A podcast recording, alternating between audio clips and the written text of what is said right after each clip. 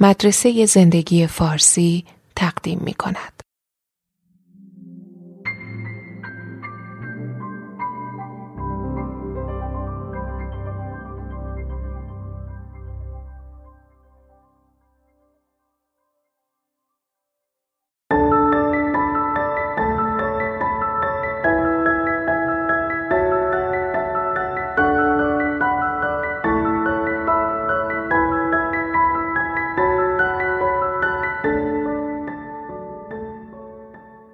شما رو رها کردن. برای همه ما در جای از زندگی اتفاق میافته. و جستجو برای برون رفت از درد و رنج یکی از هنرهای زندگیه.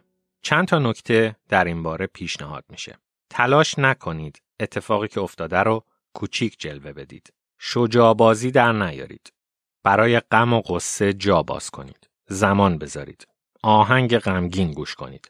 هموم داغ بگیرید. رژیم غذاییتون رو بشکنید. انقدر از این کارا بکنید تا خسته بشید و دوباره اشتهای زندگی کردن پیدا کنید. وقتی گفتن رابطه تمومه حرفشون رو باور کنید.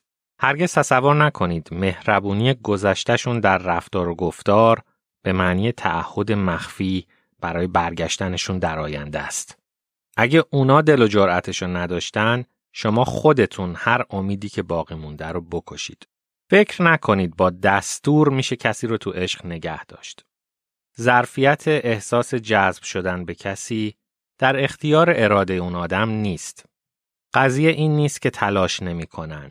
مسئله وجدان و اخلاق رو پیش نکشید.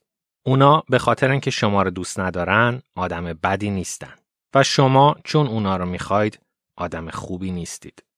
هر دوی شما به دنبال شادی بودید. ولی زندگی شما رو در دو مسیر متفاوت و متضاد قرار داده. خداگاهی مثل یک قایق کوچیک بر امواج ذهن ناخداگاه در دریای محرکای زیستی و بیوشیمیایی در حرکته. خلاصه اینو به قصه آدم خوب و آدم بد تبدیل نکنید.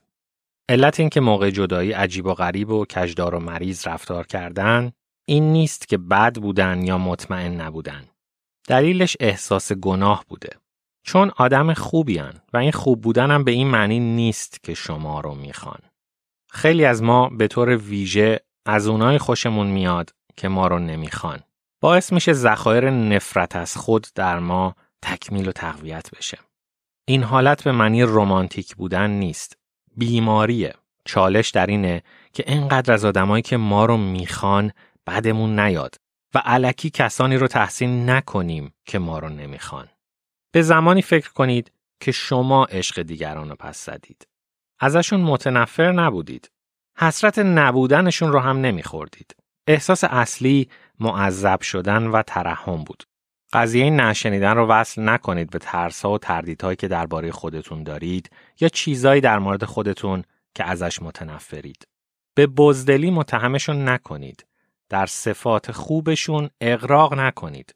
اصرار نکنید که یگانه و خاص بودن.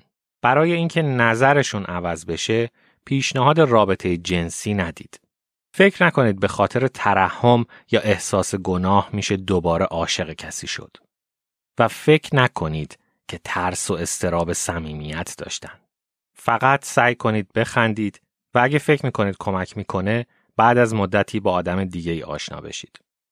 ولی از همه مهمتر پایان این رابطه رو به صورت فاجعه بار غمانگیز نبینید.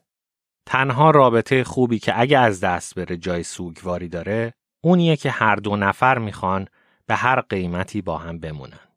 و این رابطه قبلی شما با وجود همه علائم امیدوار کننده از اون روابط خوب نبوده.